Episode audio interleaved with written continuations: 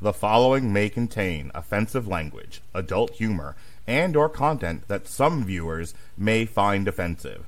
The views and opinions expressed by any one speaker does not explicitly or necessarily reflect or represent those of Mark Radulich or W2M Network. Please listen with caution or don't listen at all. TV party tonight!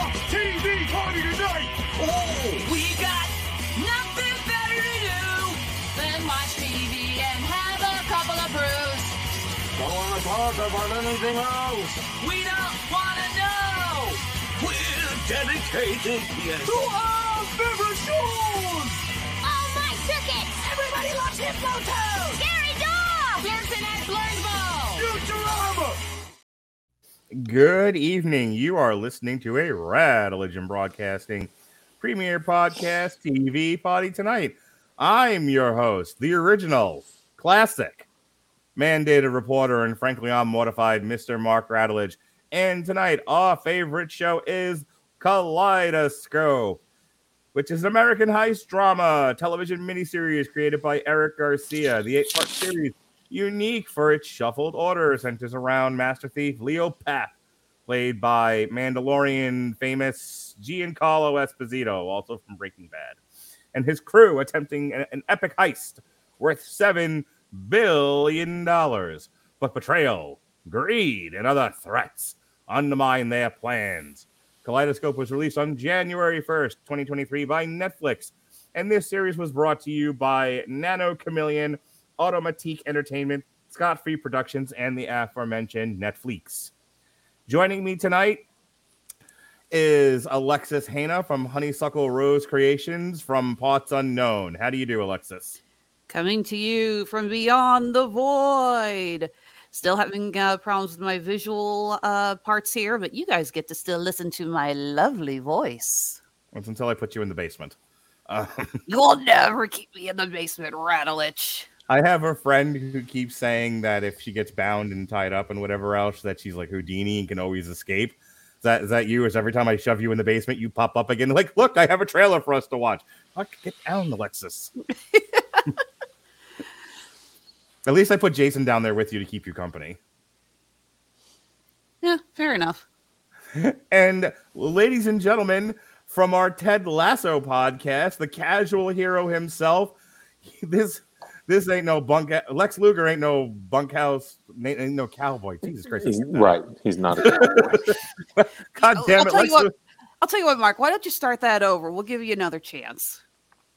Why don't you start it over? Lex Luger ain't no cowboy, but God damn it, Gavin Napier is. How do you do, Gavin?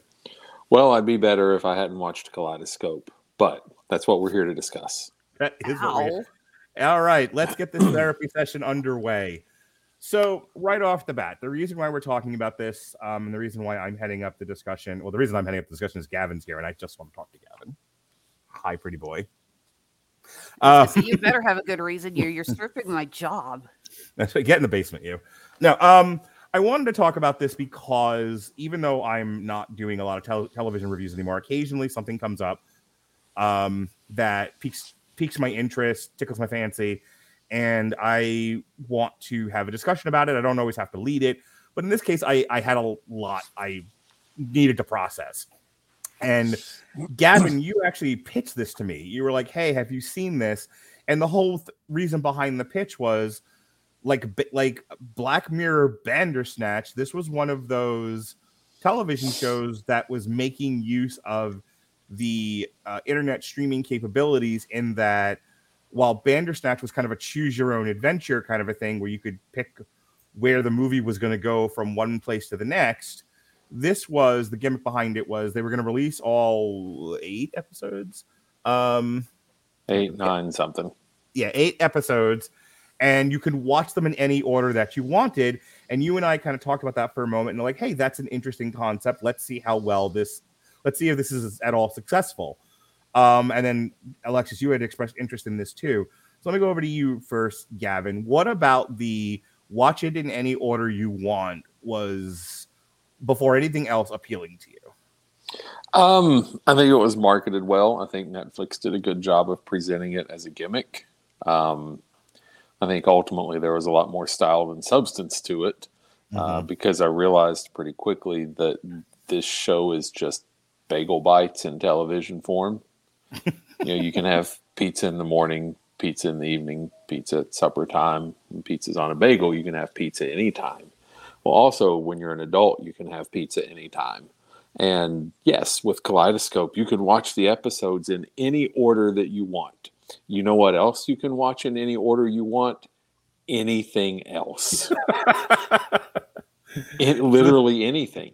I could watch Breaking Bad in any order that I want, and I would still get the same story. It would just be up to me to piece it together, just like Kaleidoscope. So it was it was a you know hats off to them. They sucked me in with the gimmick, um, but ultimately, I don't I don't think it meant anything. What about you, Alexis? You saw them pitch this idea out there to the world. You can watch the show in any order that you want. We're gonna have colorful names, literally colors for each episode. You can watch it in dramatic order. You can watch it in lineal order, like I did. You can watch it in presented order on the Netflix, the way Gavin did. There was people were really having fun, and I know this is something you would want to talk about. There was this whole sort of like cottage industry of people creating lists in order to watch this in. So what what about all of that was appealing to you? It's just the idea that the, that we're experimenting with new ways to interact with our media. I like the idea that and Gavin, you are absolutely right. You can choose to watch something in any order. You know, it's not like some somebody is locking you in saying you have to watch this in. It's not like, you know, when we watch TV on well, regular TV, you know, it's like you have to watch the episode that plays that night. You don't get to pick what other episode you want. I just love this idea of experimenting with what we can do now that we have all this technology and this these capabilities with streaming. You know, I, I, and I'm not going to say that this was a brilliant idea. I, you know, I'm not, but it was.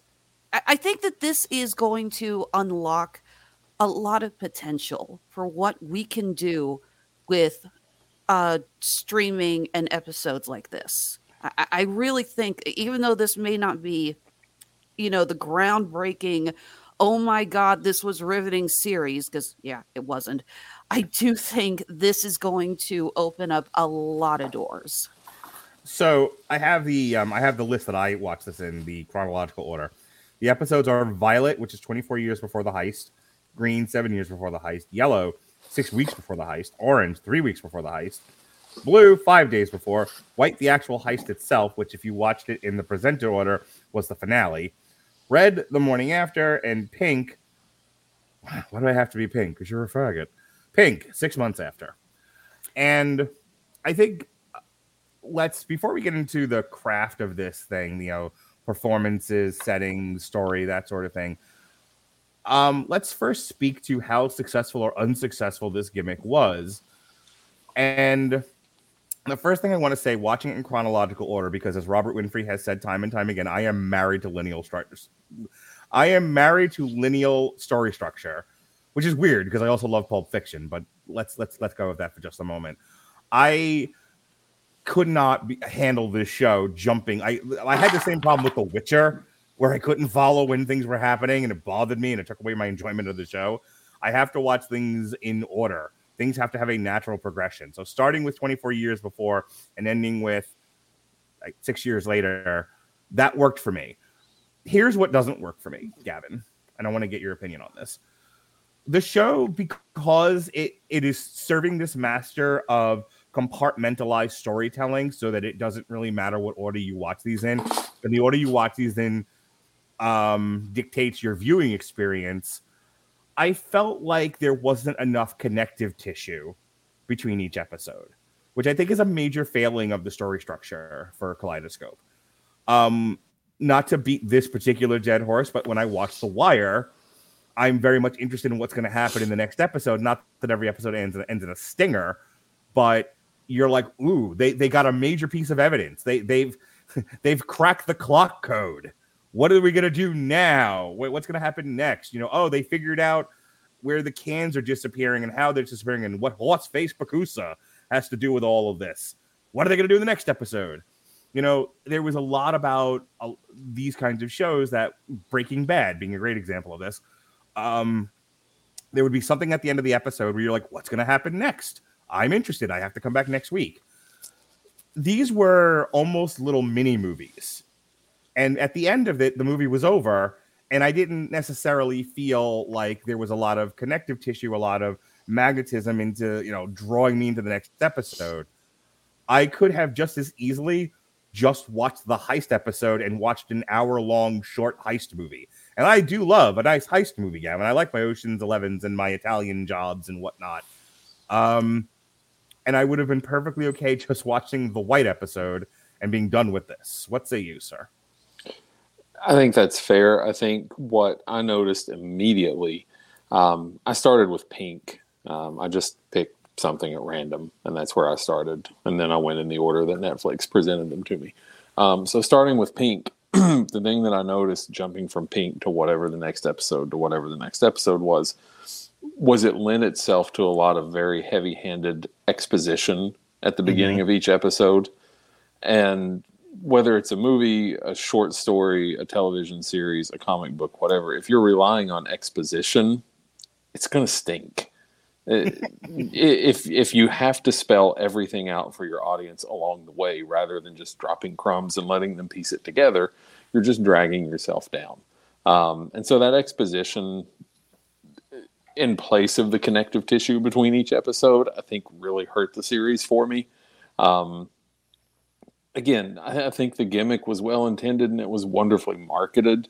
Uh, I just don't think that they executed it terribly well. Um, I'm with you. I love a good heist movie. Um, uh, they're fun, they're witty, they're fast paced.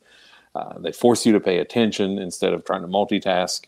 Um, and I think overall, the heist part itself was relatively well done.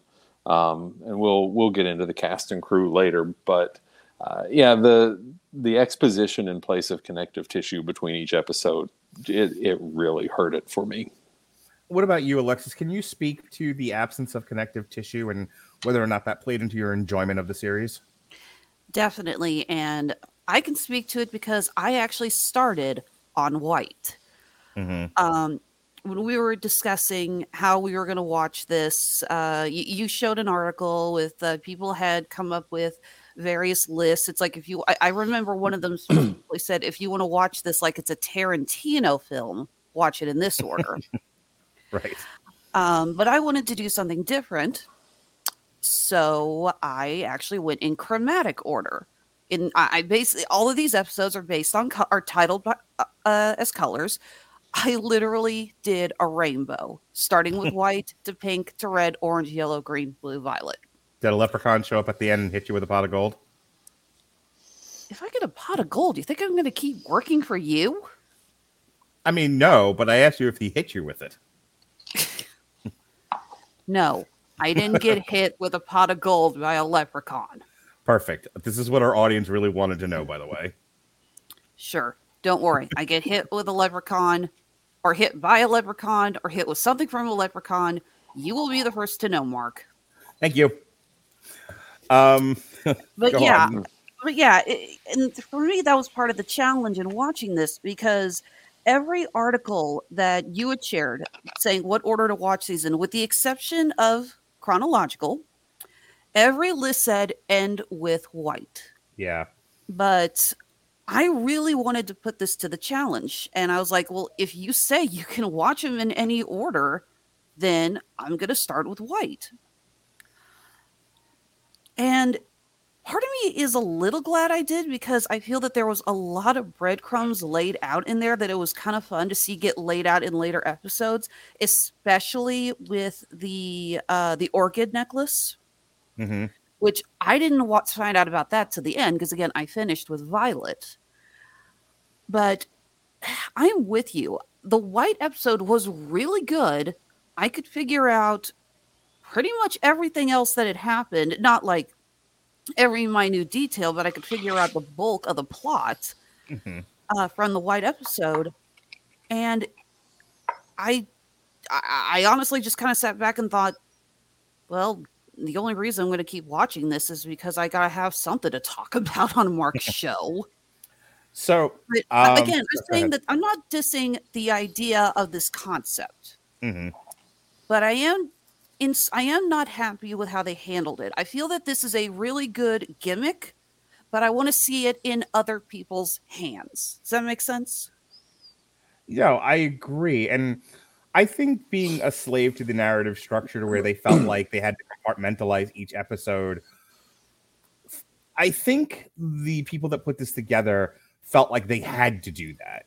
In order for you to get a complete viewing experience of each episode, everything had to be neatly compartmentalized. And Gavin, I don't know if that's necessarily true. I think I, think if you take let's just go with the obvious one. Let's go with Pulp Fiction.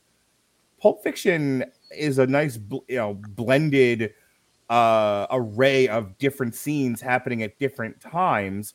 It's not, even though there are sections of the movie, you have, you know, the stuff with John Travolta and Samuel Jackson and their whole adventure. You have Bruce Willis and his kinky date with Ving Rhames.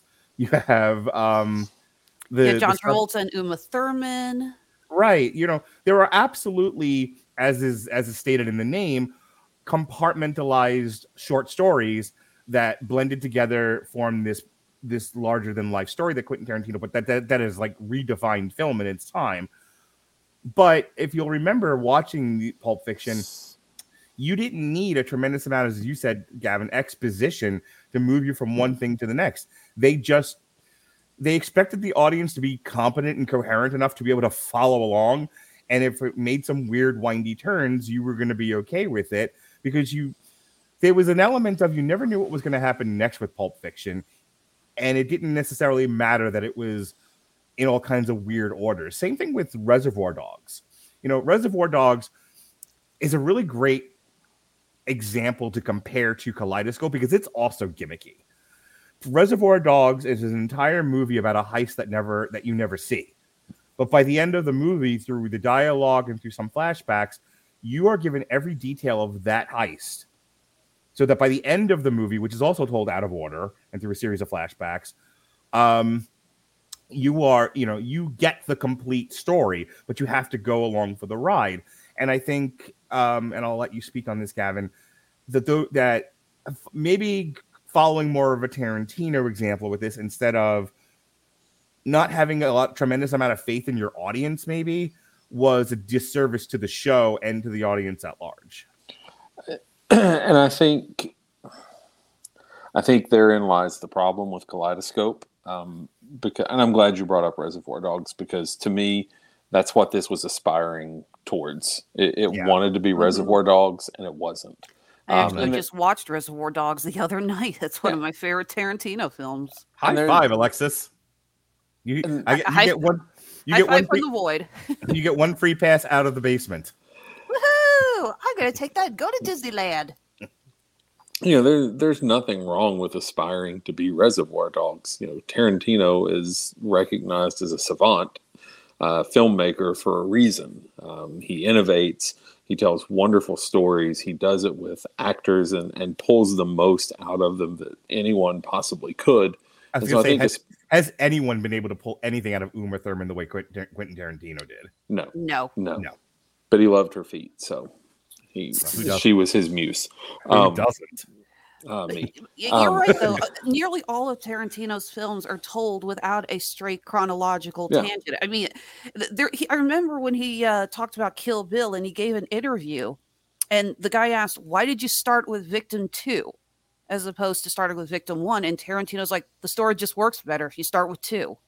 And he's not wrong. It, it does He- work better. He's not. By the way, that, that that's a that's a hell of a fight with a frying pan. Go ahead, Gavin. Um, and I, I think, to be fair to everyone mm-hmm. involved, I don't think whoever the director of this miniseries was is going to be compared favorably favorably to Quentin Tarantino anytime soon. And again, that's okay. Not everybody's Kubrick, not everybody's Tarantino. It's okay. You can still be a good director and not be an elite top 0.1% of directors. Yeah, Um, real quick, just to answer your question, it's directed by a few different people. One of which, uh, Hollywood Shuffle fame, Robert Townsend of Robert Townsend and what was it like his Criminal Empire or some shit, What was Yeah. that comedy special from back in the day that we all loved? It was Robert Townsend and, and his partners in crime. That's what it was. Yeah. Yeah. Yeah. For those that don't know, uh, like the whole Wayans family pretty much owe their career to Robert Townsend. Absolutely. Um, he was he was one of the directors. Everardo Gout, Mairzee Mairzee Almas, who also did Shadow and Bone, Why the Last Man, Sandman, Lock and Key, and Outlander. Half of those made Robert Winfrey cry. Um, Russell Fine, and that's it. So there's your there's your directors. And so therein may lie, lie a big part of the problem is you've got a number of different voices trying to tell the same story as opposed to one cohesive thought and Mhm. presentation throughout. I digress. Um, but in, in trying to be Reservoir Dogs and and not trying to be Tarantino esque and not, I think it's fair to say that the same audience that watches Tarantino films enthusiastically on the whole is probably a smarter audience than the general Netflix audience as a whole.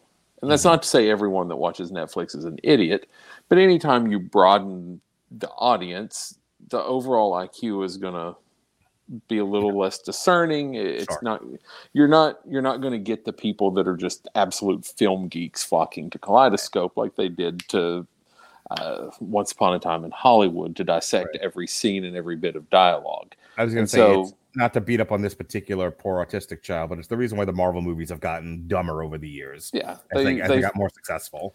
They Mhm. found they found James Gunn's formula. It works, and ta-da! Everything's a billion dollars. Yeah. Um, eh, but I think if I were going to put my finger on one thing that really irks me about Kaleidoscope is that everything about it feels just a little bit less than. hmm I want to take that idea and extrapolate a little bit more on it, and then we can move into the craft, Alexis. I think my biggest gripe, and this is going to sound like a craft issue, but it it it's a problem with the um with the gimmicky structure, and that is I've used the word slight before, um, and slight is a way of saying this movie or this television show does not have tremendous thematic impact. It does not have gravitas. It, you know, it's it's it's it's pulpy, it's cottony, it's cotton candy-ish, it's airy, it's it's there to be enjoyed, but it's not going to have a lasting. It's you know, it's not the Shield, it's not the Wire, it's not the Sopranos. It's not going to have a lasting impact on you. It's not a movie. It's not a show or a movie that's going to make you think terribly one way or the other or feel terribly. It's there. You know, it's it's a cookie. You know, it's there for a little bit of sugary snack and this isn't even slight like like this is this is we had one story and we're like okay well how are we gonna stretch it over eight episodes? Uh fuck i don't know. Um, Slowly. yeah like i've seen I, I i mentioned this and again not to, not to continue to bring this up but like i remember my initial complaint about season two of the wire and then season four. My god season four being the best example because i've most recently complained about that. How it takes them forever forever to find the bodies in the row house. Like wow that all season for that all season for this one thing? Season four of the wire uh, what do you call it? Kaleidoscope makes season four of the wire seem like the fucking flash. Like man this goes nowhere in a hurry. There is i mean there is so little story in every one of these episodes where it was like they take a crumb of an idea and spend an hour on it it's like it it's the equivalent of like three or four guys all high as fuck having a conversation about nothing but having it for six hours until the pot runs out But you can listen to the conversation in any order you want. sure. Um, I'm gonna let you jump in here, Alexis. But like, in order, I, I think like they had. I- I feel like the heist was somebody's script, and they were like, "What if we take this movie? What if we add a bunch of shit to it?" Cut it up, and oh, to sell it, we'll say it's this gimmicky thing. We can do it in any order that you want. And it's like, okay, but we really don't have enough story for that. Oh, it's okay. It's Netflix. It don't matter wow like i was watching this thing and it's not that i had like the worst experience ever but i definitely kept feeling like you know, Robert and I have talked about like the three plus hour film and how this is the worst thing that's happened to Hollywood, you know, since the Avengers. And it's for you, Gavin. It's for you.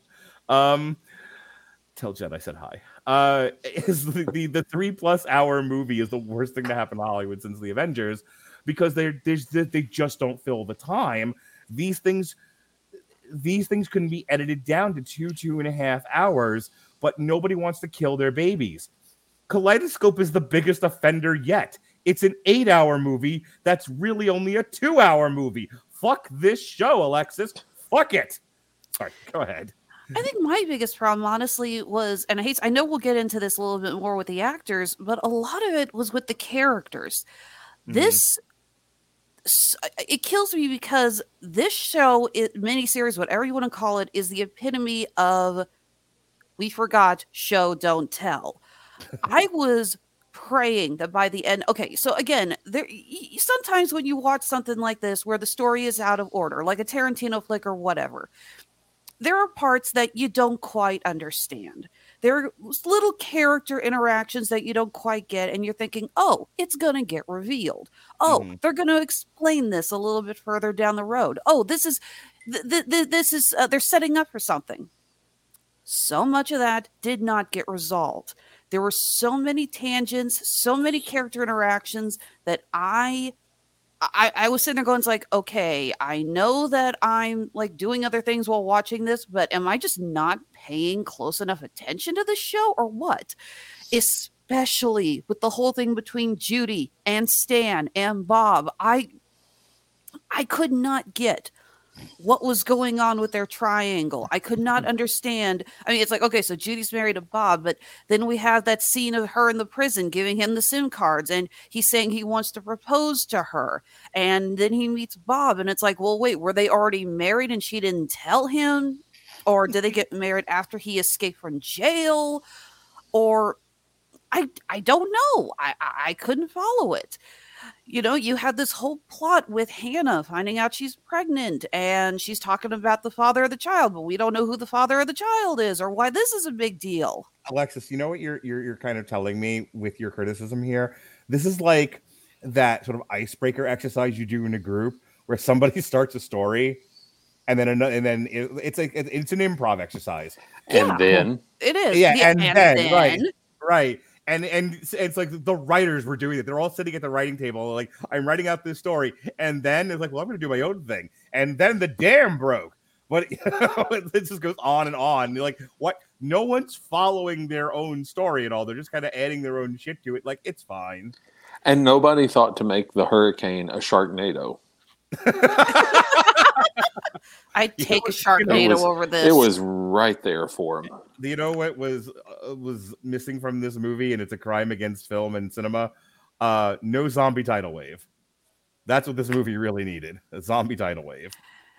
But I- yeah, I, I yeah. just again, I I sat back thinking it's like, okay, so I know I watched this in a weird order. I fully admit that, but I'm trying to figure out. It's like, did watching this in the order that I did, did that lead to this being worse than I thought, or was it just? And and again, I think that's part of the problem here. All right, go ahead, is Gavin. that- You were like, oh, sorry. Finish Yeah, up. Gavin, you, you're shaking your head. Please. Oh no, I don't. I don't think the order that anybody watched it contributed to anything. The show's just a mess. okay. All right. I think that's But as I, good. I a- will say there are some bits that I really like. There's some jokes Mhm. that get set up, and again, in the if you watch it in a different order, I love it. You have that scene in the Pink episode where um, uh, Teresa tries to take out Bob by hitting him in the shoulder with her butcher's knife, and then in an earlier episode, you find out she said it's like the day I can't chop some shoulder, referring to pork shoulder, is the day you can take me out. And I was like, shit, that was funny. You Can have the thing where they're they're a talking about what they're going to. Can we talk about the fact that Jai Courtney was the T1000 in this show for no good reason? Like, I, I get like there are certain Supermen in you know in action movies that can take an amazing amount of damage and like no human fucking poor Scarlett Johansson dropped from orbit in her own movie and you know and, and got, get, dusts herself off and continues to fuck off. Yeah, you know- broke her broke her nose, severed the uh, the nerve, and yet Right. she's somehow able to put it back to normal.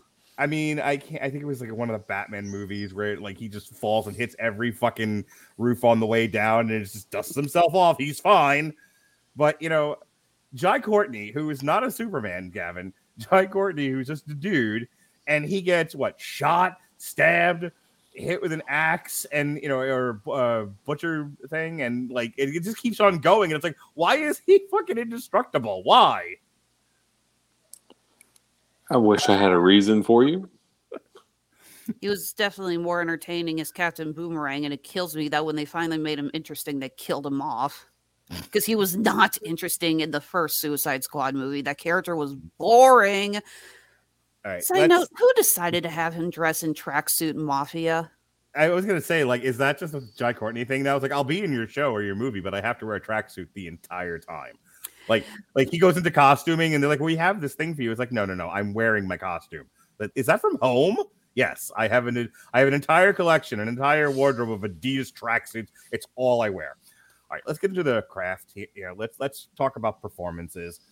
Um, Giancarlo Esposito is you know, if, if people are listening to this, do they ever say anything positive on this network about anything? Yes, it was called Violent Night, and we praised that movie up and down.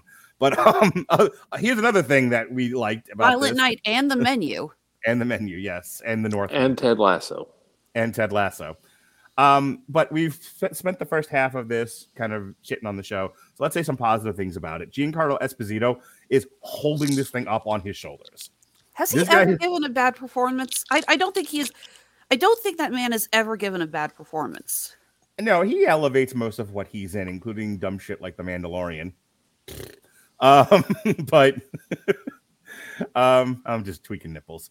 But no, Giancarlo Giancarlo Esposito, I think, is really the glue holding this entire show together. Um, I think his the way he's written in terms of being um out for revenge, and I and I and I think it's sort of a fun concept for your heist is I'm stealing from this guy to get back at him. I just want I this is this is my way of getting back at this guy for taking everything from me. So it's not just a heist movie, a heist show. It's also a revenge tale, and I think Giancarlo Esposito does a really great job, Gavin, of giving you that pain and anguish and dogged determinism, and at the end that sort of you know blinded by the need for revenge to the exclusion of all else. He is about the only thing holding this whole fucking show together, and without him, you've got nothing.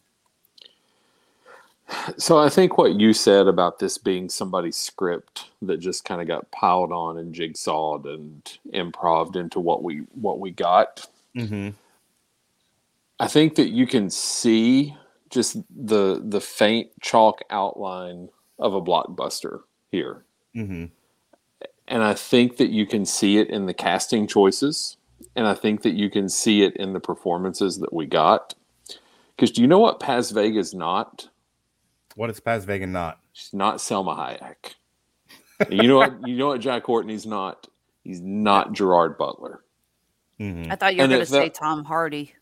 And it felt like, I mean, that fits too, but it felt like that was the whole thing with this movie is that everything was not the name brand. Yeah. to the point that without looking at IMDb and fast forwarding through the credits and not watching the credits at the end of each episode, after the first three episodes, I kept asking myself, is is that actually Giancarlo Esposito? if it is, why is he doing a Giancarlo Esposito impression instead of just being Giancarlo Esposito? Because even though he was agreed the best thing in this, I mean, it's Mhm. certainly not the the nerdy guy that's not quite Hughie from the boys. oh Um, my god! I could have. I thought for the longest I- time that was the actor. See, it's Fucking it's just- ditto. I swear. I looked at him like, is that Hughie? Yeah, Okay. it's not. Yeah, it's like, you- is, almost is, that, is. is that Quaid's son? Yeah. I'll tell you what. And- now that you've said it, because I kept thinking Paz Vega was actually what's her nuts that used to be with Tom Cruise. Penelope Um, Cruz. Yeah, I yes, I no shit. I thought Paz Vega was Penelope Cruz, and now that you're saying, I'm like, holy crap, that's off-brand Penelope Cruz. And Yeah, you're right, that guy is off-brand Hughie. And Yeah. I thought that off. the girl, I thought that uh, the girl playing Judy was Lizzy Caplan. I'm like, wait, that's not Lizzy Caplan. Yeah, yeah. I mean, she had moments where she looked like Brittany Murphy. I mean, Kale- it- K- Kaleidoscope. Welcome to the lookalike show. yeah, it's it's the Dollar General brand of a blockbuster, and you know, I'm I'm not going to ask Giancarlo Esposito to give us his best effort on something like this. Um, you know, Gustavo Fring deserves much more of his energy, um, but it just when I said the whole thing feels just a little bit less than, that's what I mean. Like even down to the casting choices, you can see that this was probably originally intended to be something much bigger than what it is. Right. Can we get Ray Liotta? No, but what about his body double? Yeah, he's fine. He'll be the villain. You know what? I actually didn't mind Rufus Sewell, Oh, he's As the- fantastic. but he was best in the Violet episode when he Mhm. was playing a little bit larger than life, kind of chewing the scenery a little Mhm. bit. The rest Mhm. of the time, when he has to play so much more subdued, he's boring as hell. But in the Violet episode, I was like, why? Again, I saw that episode last. I'm like, why couldn't I have gotten this for the rest of it? He would have been so much more fun. He's a tremendous more villain. And, and if if there's anybody that sees hears this that has never watched A Knight's Tale, to see him portray the villain in A Knight's Tale, it's just it's a masterclass. It's fantastic. Did, was anyone Just else annoyed don't by watch the, the uh, Zorro sequel to see him as the villain. He's Mm, terrible in that. don't do that. the gal playing um Giancarlo Esposito's daughter? Am I alone in thinking like she is at best fucking direct to video actress? Like I did not I was not impressed and I this might have been too much performance for her to achieve. If this were the 1990s, she would be the lead in Witchcraft Seven. Yeah. It- She it- felt she felt like the hostage in Predator. You know, Wait, wh- I'm sorry. Which character are you talking about again? Hannah. Oh, it's Prudence from Chilling Adventures of Sabrina. is that who that was? Yeah, you- and she was also in uh Uncharted. Remember we talked- right. And we talked about how she's we liked her in Sabrina. Though Mhm. Sabrina is the reason I won't watch Wednesday because I'm getting really fucking tired of you know the magic the, the magic school kids. Um, sorry, that's a whole other tangent. But I you I now that you're saying it, did she get? Wow, she's gotten worse over time because she was great on Sabrina, but she, they limited her role. She was great in Uncharted, but she was just a goon. And now she has to actually like act opposite Jean Giancarlo Esposito. And this is a great example of how a great actor will make will make you seem shittier than you might actually be because you're not as good as you think you are. She's awful in this. I agree. She's gorgeous. She is beyond gorgeous. I kind of missed. I kind of missed the short hair. I gotta be honest with you, but you know, you- she's not wrong. She's a pretty gal, but she can't act for shit. Not in this show, Mhm. at least, Gavin. Well, I don't think we probably got anybody's best efforts here. Oh, I don't know. This is this was Jai Courtney. This might have been his best role yet, besides Boomerang, uh, Mister Captain Boomerang. Captain Boomerang. 'Cause I was And thinking store about- brand store brand Hughie, this is his Mhm. big break. Yeah, for sure. Um, real quick, just uh, closing out on performances. Was there any uh, good, bad, or ugly performances, Gavin, that you wanted to speak on? I mean, I always enjoy watching Giancarlo Esposito, even if it's not his best work. Um, But everything was just kind of middling. Uh, Mhm. Nothing, nothing offensively bad for me. Um, But certainly nothing that ten years from now I'm going to say, "Hey, did you ever watch Kaleidoscope? And did you see?" Sun-" No, it's very forgettable. Other than Giancarlo Esposito doing a fantastic impression of Giancarlo Esposito.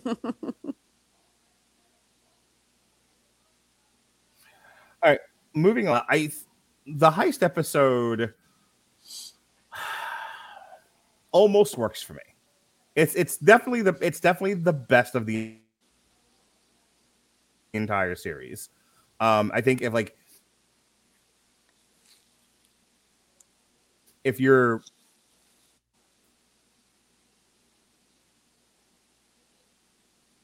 watch be okay. Uh, I thought the heist episode they pulled off pretty well up until the very end. Um, it kind of Alexis falls off a cliff for me towards the end. To where I think run here they were I think that last little bit with the heist, they were really reaching for something, and I don't think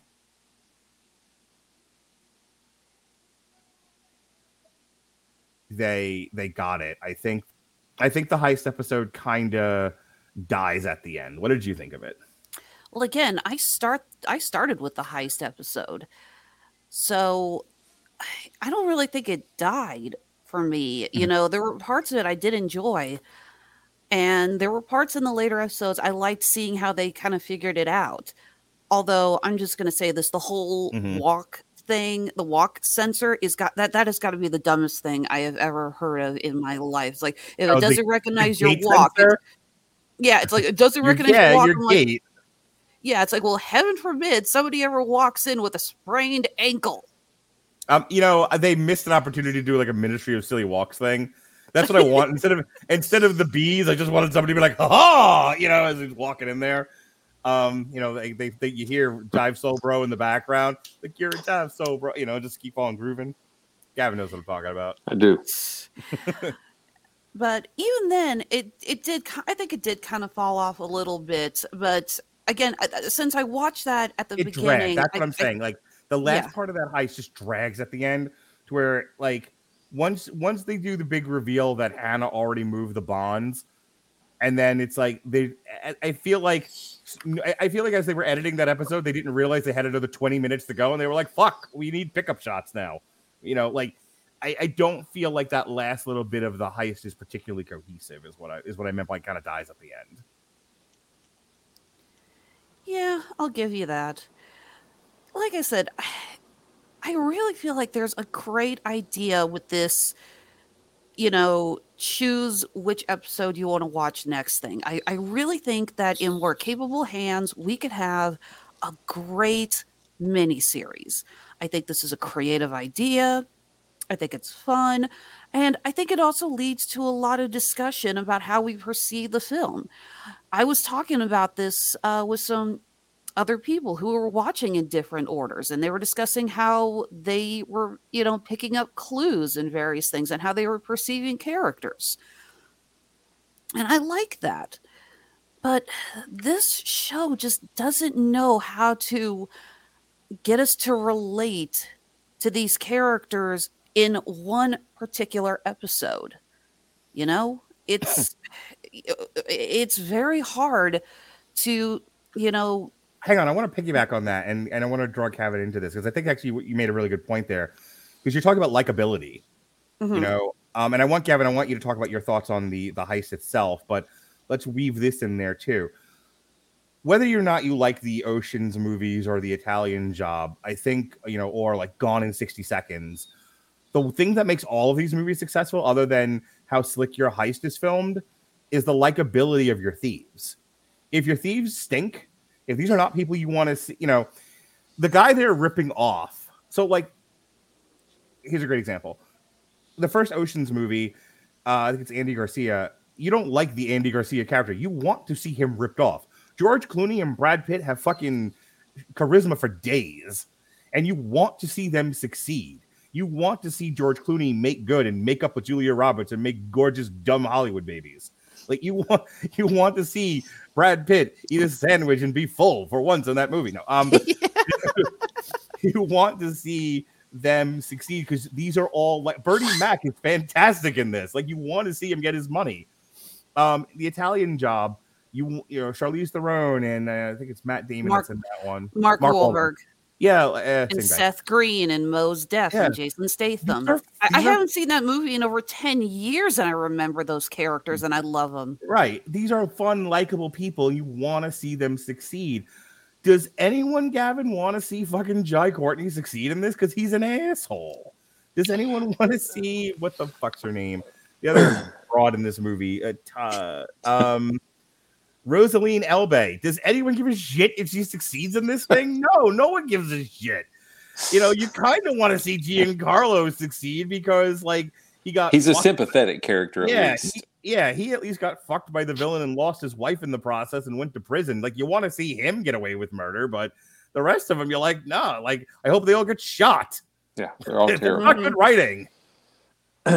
so in regards to the heist itself i think what you said likability of the thieves whether you're talking about the oceans crew the italian job or even going back to, to newman and redford in the sting you know you, you need to have somebody that you like as your protagonist um, on top of that, I think the most fun part of any heist movie is the Rube Goldberg esque way that they get into the vault. Right. And you know, I'll I'll give Kaleidoscope credit on this. We had thermal sensors, we had a flooded vault, we had bees, we had a weird, not quite Guy Fawkes mask. Sorry, sorry. Covered in bees. yeah, would have been a lot more fun with Nicolas Cage there to revisit the bees. Uh, but yeah, I mean, they did well with the actual heist. Right. Um, but yeah, you don't like any of these people. Uh, you've got this very surly, antagonistic guy that's just really kind of stupid and aggressive. Um, you know, Paz Vega's character probably could have been more likable if they had given her any depth other than maybe she's a snitch. Um, they tried to make the FBI agent sympathetic, but never really felt anything for her. Uh, Giancarlo, he's again a sympathetic character. Uh, Stan, or not Hughie, as we referred to him earlier, he's just kind of a miserable human being with no backbone. Um, RJ, the guy that just drummed on everything. I hate people that drum on things in public settings, and so I was happy when he died. Um, there's there was nobody there that I wanted to see walk away with any of the money, and I guess Can I it's just kind say, when you're cheering for Mr. Blonde who sawed off a guy's ear more than any character in this entire fucking show, we have a Mhm. problem with the character writing. Yeah, and I think that's a, a big. I think that's current television and movies. Everything has to be angsty, mopey, hot topic. Just kill me. Uh, I, I know this is the first time Alexis has had the pleasure of dealing with me. I hate everything. I really do.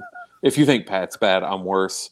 Um, Why do you think uh, Mark's avoided putting us on the same show? He's Yeah, he's terrified if you and I ever meet, we're gonna kill each other. yeah. I'm, There was there was I'm a definitely like, friendly grump. I just hate Yeah. everything. Yeah, you're Yeah. the friendly grump. I'm the little ray of sunshine on this network. I was gonna say when Ga- Gavin was like, I want to talk Kaleidoscope, but then you were like, I want to talk Kaleidoscope too. I'm like, fuck, I gotta have Alexis and Gavin on the same show. Yikes! like, let's get Pat in here. We can really round this out. Look, as Um, long as we're not talking Marvel, which is why I haven't brought up how good of a heist movie Ant Man is. I love Ant Man. Paul Rudd is infinitely likable, and if Yeah, they see, had a Paul yeah, there Rudd, you go. Again, Paul Rudd. if they had a who Paul Rudd type Paul Rudd? character, they would have been fine here. I was gonna say, I, well, ju- so since you brought it up, and you know, we're, we're, I think you brought it up just to tweak a nipple, but it's actually a relevant point. The thing that makes Ant Man work, aside from it was once upon a time Edgar Wright's script, and then it got you know shanghaied by Peyton Reed, um, was the fact that that Paul Rudd's Scott Lang is infinitely likable. He is every man. He is someone you want to see succeed. Even Michael Douglas as uh, Hank Pym is likable. He's the most sarcastic human being on the planet, but he's Mm. still likable. And not enough domestic violence for my taste. and Kaleidos, ah, Hey, that worked. and uh, and and Kaleidoscope on You the will other give hand me a is- million dollars. Go. Kaleidoscope on the other hand is just joyless. There, Yeah. there's no, there's no fun in it. Like I said, the, like I said before, the only thing I really got a kick out of was little jokes that were set up and paid off in later episodes based on the order. The chopped shoulder, um, finding out about the pink. You know, he said, uh, uh, Bob says he wants to see the pink sands, Eh, but I had watched Pink earlier, and then you see the scene of him passing out, looking at his blood in the sand, and the sand's turning pink. And then when he later says, "I want to see the pink sands," I'm like, "Oh, okay, that was clever." This, but this might is it be the most clever? This might be the most morose heist I've ever seen captured on film. Now that you mention it, I'm But sorry, again, it's like, is that clever because of the order I watched it in, or was that clever because it's clever writing? I don't Yeah. know. I think it's fairly clever, just not terribly well executed. Yeah. All right. With the remaining time that we have left, Gavin, anything craft wise left unsaid, you know, in terms of like color paletting, settings, um, dialogue that you want to make mention of? I'm half colorblind, so uh, I'm no use to you there. Um, but I will say there were some shots that I felt like were very well done. Um, I think they did a very good job of framing the group dialogue scenes um, so that nothing felt like it was a true center point and that everybody had equal weight when they had four or five characters on screen. They were spaced nicely, they were positioned nicely. And I think they did it. Let me quick piggyback on that because so often a movie like this, everyone's everyone's Aaron's fucking Sorkin. It's the, it's almost too slick. Mm-hmm. Everyone's too witty. Everyone's too sharp. Boy, that wasn't a problem here. Yeah, no, but but but that for me that's almost complimentary. Yeah. I mean, I can. No, I see know what you're saying. yeah, I can see where it might bother somebody because you want that snappy, witty, sharp, Aaron Sorkin esque dialogue. Um, it's what makes these heist movies kind of fun because they kind of go hand in hand. I, I- you know, um, bold move, Cotton, to make everyone to make everyone not sharp and not witty, and kind of and kind of just like you know schlubs, like just like ah, uh, we're just doing a heist. You know, um, I don't really want to be here. Yeah. Like interesting. uh, but on top of that, uh, I did enjoy the soundtrack. Uh, I Mhm. thought I thought they did a good job with the soundtrack, placing very likable, well-known songs, mixing them in with a little bit more underground a- and and less well-known stuff um, that suited each episode and suited the Mhm. scenes they were in. I, I did think that if I were going to heap praise on any one element of this show, it would be the soundtrack. All right, Alexis, take me home, baby girl. Uh, good, bad, or ugly. Uh, craft elements, story structure, uh, plot, settings, color paletings, all of it. Go. Well, I'm going to piggyback on the soundtrack and point out there are a couple of moments where they reuse certain songs and certain elements that I thought really paid off well. For example, uh, the same song plays at the end of the Pink episode that starts at the beginning of the Violet episode, sort of bookending the series. I always find little details like that to be very clever, and I like that. And yeah, I'm with you, Gavin. The music in this was really good. But again, like I said before, I, I want to see this concept utilized again. I like this. I like that we are experimenting with what we can do now that we are no longer bound to you can only watch what's on TV on a certain night unless you got your freaking VCR plugged in. We have the technology. I want to see us take advantage of it. Just get it into more capable hands. I will also say, though, I am not colorblind, hence why I decided to go with the chromatic order. And there were quite a few scenes in every episode where they used suggestive tones of the episode.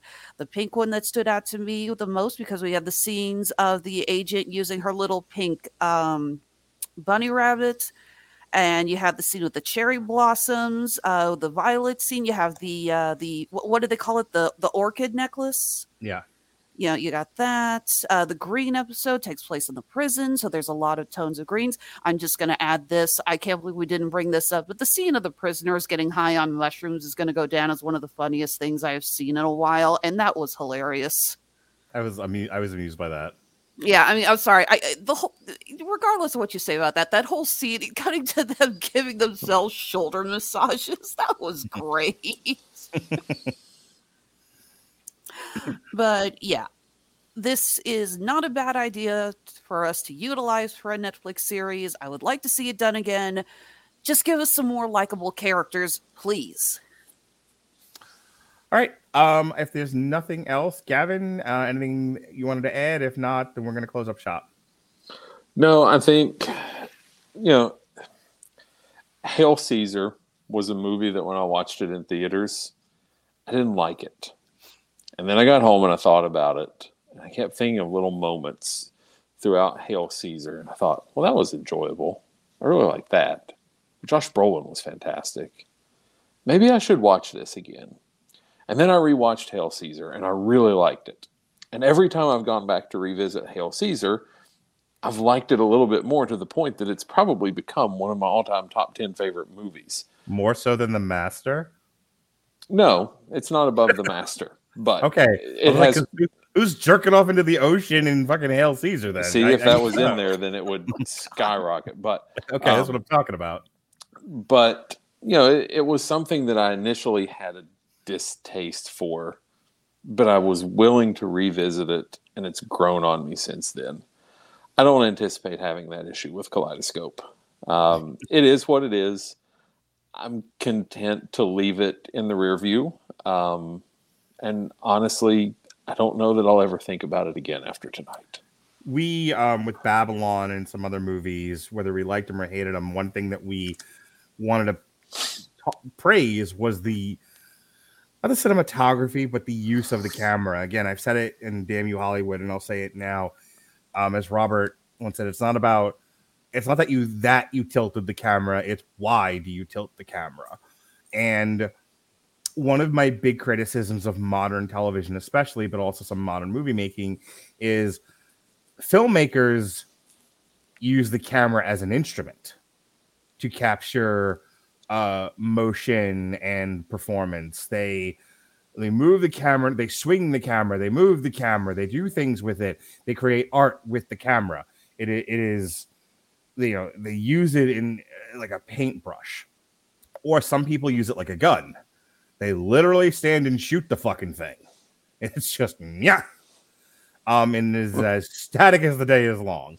And therein lies the uh the the contrast in films where some are beautifully shot and they may not be the world's greatest movies. Babylon in many ways sucked, but boy did they know how to swing that camera.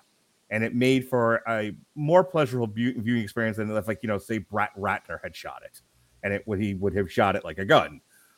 And to Kaleidoscope's credit, and if you want to piggyback on this, you can, Alexis, or you can go into your final thoughts. Um, I really, uh, other than some of the performance stuff that I mentioned before, the only other thing that I re- that really stood out to me about this show was the use of the camera. There were some pretty artful shots in this show, and you know, credit credit all the credit in the world to the um, directors of photography and the directors of each episode for at least getting that much right. This isn't a complete loss.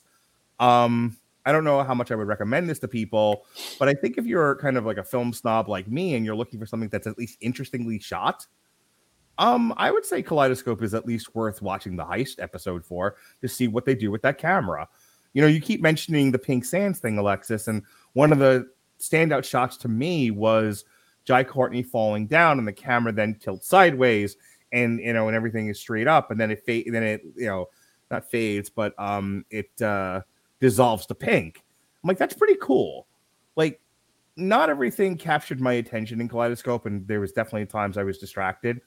But occasionally there would be a shot where I was like, "Oh, that was really artfully done. Well done. Way to use your instrument." So, um, anything about the camera work? If not, you can give your last words, and then we'll get into plugs. Actually, yeah, the cinematography in this was quite good. You guys mentioned about how they had a good they did a good job framing up the group shots. Yes, I like those. I like a lot of the pan shots where they show people working in the uh, warehouse practicing.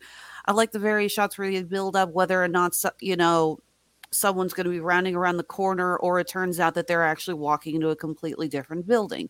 Shots like that I think are very creative and not exactly all that easy to time out right. So, you know what? You're right. I'll get I'll give two points to this review for the uh, cinematography. All right. Well, that then ends our review of Kaleidoscope. Um, I think it was a worthy. I think it was worthy of discussion. The good, the bad, and the ugly. Um, whether or not you enjoyed the show, your mileage may vary.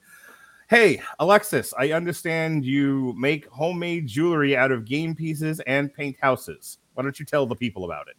Oh, I thought I just got locked in the basement. Okay, you're gone. Bye. you, you gotta be good. You gotta behave. Can I call you an asshole?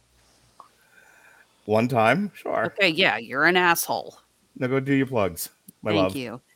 Yes, Honeysuckle Rose Creations, where fashion meets fandom at the intersection of geek and chic. We are in our off season right now as far as the conventions because I don't like driving in winter weather. But our online stores are still open. You can find us on Etsy and Handmade at Amazon. We just uploaded a bunch of brand new products into there, including a handful of things based around the hit TV show Wednesday because even though Mark doesn't want to watch it, I sure enjoyed that series and I know a lot of you guys did as well. If you're in the Kansas City area, be sure to swing by Level One Game Shop. We just dropped off a big shipment of keychains and wire out dice necklaces for them, uh, as well as all of their awesome board games. They have a great selection. As far as the convention circuit, we are going to be getting back on the road in March. We are looking at Planet Comic Con. That's our home show here in Kansas City. We love it there. We are so excited. And I just got an invite today for a two day event in Lawrence, Kansas at a library. I've never done that before. I think it sounds like fun. I'm probably going to do it. So, of course, you can always follow us on Instagram and Facebook and Under Duress Twitter. That is Honeysuckle Rose Creations, the intersection of geek and chic. Gavin, I heard a rumor. A little birdie told me that maybe you and Pat might do a wrestling show. Maybe kind of- Yeah, we're working on it.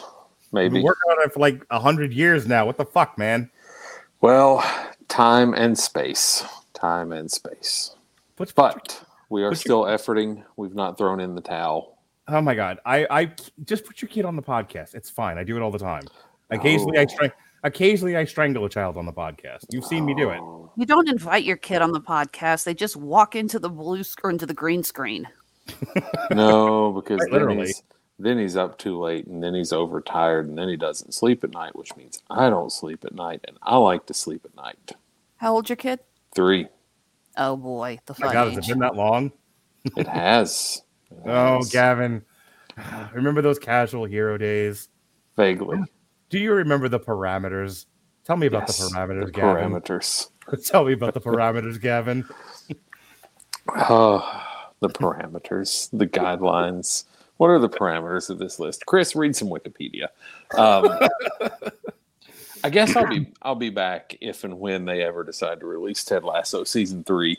Um, they managed to go a full calendar year without it. So Hey, listen, I I told most of these motherfuckers I'm not podcasting with you anymore. I'm not doing any more TV, but I'll podcast with you. Actually, Gavin, he's not lying. Mark and I sat down to discuss what shows that now that I'm in charge of TV party tonight. I said, "Well, are which shows do you want to still headline?" So I don't step on any toes. And he said flat out, "Ted Lasso." Yep. yep. Ted Lasso is a definite. It is the one ray of sunshine in my life as, as far as television goes. However, however, there does appear to be a new. Uh, I don't know if it's a new season, a spinoff, a new series, uh, but Justified is returning to television. I I'm heard. excited about. So We might have to go back and do the old Justified first, and then the new Justified. if you do the old Justified, count me in. All right, I got to get through 800. Epi- I got to get through 800 uh, seasons of David Simon stuff, and then maybe I can start working on the uh, Sean Murphy. Sean Murphy was he Justified and Shield and all that? Yeah, then maybe then I can do the uh, I could do all the Sean Murphy shows and podcast on those for another hundred years. All right. Um, as for me and what I do, I think you're done with your plugs now, right? Or you're not plugs. Okay. Yeah. Cool. Um, all right. So this has been an interesting week. Uh, Jesse did a source material for something called Cheetah Man, uh, which was some sort of comic that came with a video game, I guess. Yep. Wait, wasn't Yeah. Jesse supposed to be on the show tonight? Because he was asking about what orders we No. were all watching. no, he's doing his unspoken. Did you not listen to the most recent Metal Hammer of Doom jukebox where I was like, "Oh, go ahead and podcast with your unspoken issues friends. That's fine. You don't like me anymore." I did a whole guilt trip thing, like I would do to my wife. Did it to him. It was great. It's for the for the world to hear. Lovely. Um, I was like, "Oh, you don't want to podcast with me? That's fine." He was like, "I have you like moved shit. It's not my fault." And I'm like, "That's fine. You don't really like me anymore anyway." Oh, this this went on for a good ten minutes. It was great. Um. Anyway, so uh, Ronnie Adams, after he put the packet on the glass, what glass? The little glass door in the microwave. The little. oh my god! Trying to teach Ronnie how to use Streamyard nearly gave me a stroke. But he got, but he got it together finally, and him and Pat did an amazing review of Tulsa King, which is now up in the archive. um, myself and Robert Winfrey did an afternoon recording, uh, You Hollywood, for the movie Plane with Gerard Butler and Mike Colter. Had a great time talking about that. We spent like half of it just trying to convince people to go to the goddamn movies and save our cinemas. Go see movies like Plane and stop watching stupid Marvel movies. It's killing theaters. Um, tonight, tonight was Kaleidoscope, and hey, Ronnie Adams allegedly is threatening to bring back the Screaming Boy podcast, at least for one podcast. He wants to talk about the future of Dungeons and Dragons, for whatever that may be. Um, hmm. I was on movies that don't suck and some that do, and they released their best of 2022 episode that I was on. That'll be up on our network this Friday. Saturday, everyone loves a bad guy. Oz. Dun, dun, dun, you know what I've always wondered? Yes, Oz. I believe I'm on that episode of Everyone Loves a Bad Guy. So that'll be fun. And then Sunday, it's Metal Hammer of Doom Sundays from back in the Blog Talk Radio days. We're going to be airing our Amon Amarth Deceiver of the Gods review. Next week, we've got reviews for Doom Patrol Season 4. We'll have Rian Johnson's Glass Onion, a Knives Out sequel.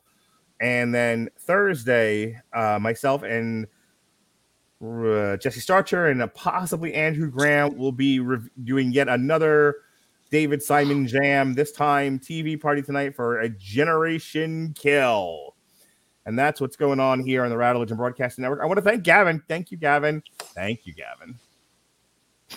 and I want to thank you, Alexis, for joining us here for giving up your seat to let the man come around and take back his podcast for one night, one night only, baby to talk Kaleidoscope. For Alexis Hejna, for Gavin Napier, I'm over dramatic. Be well, be safe, and behave.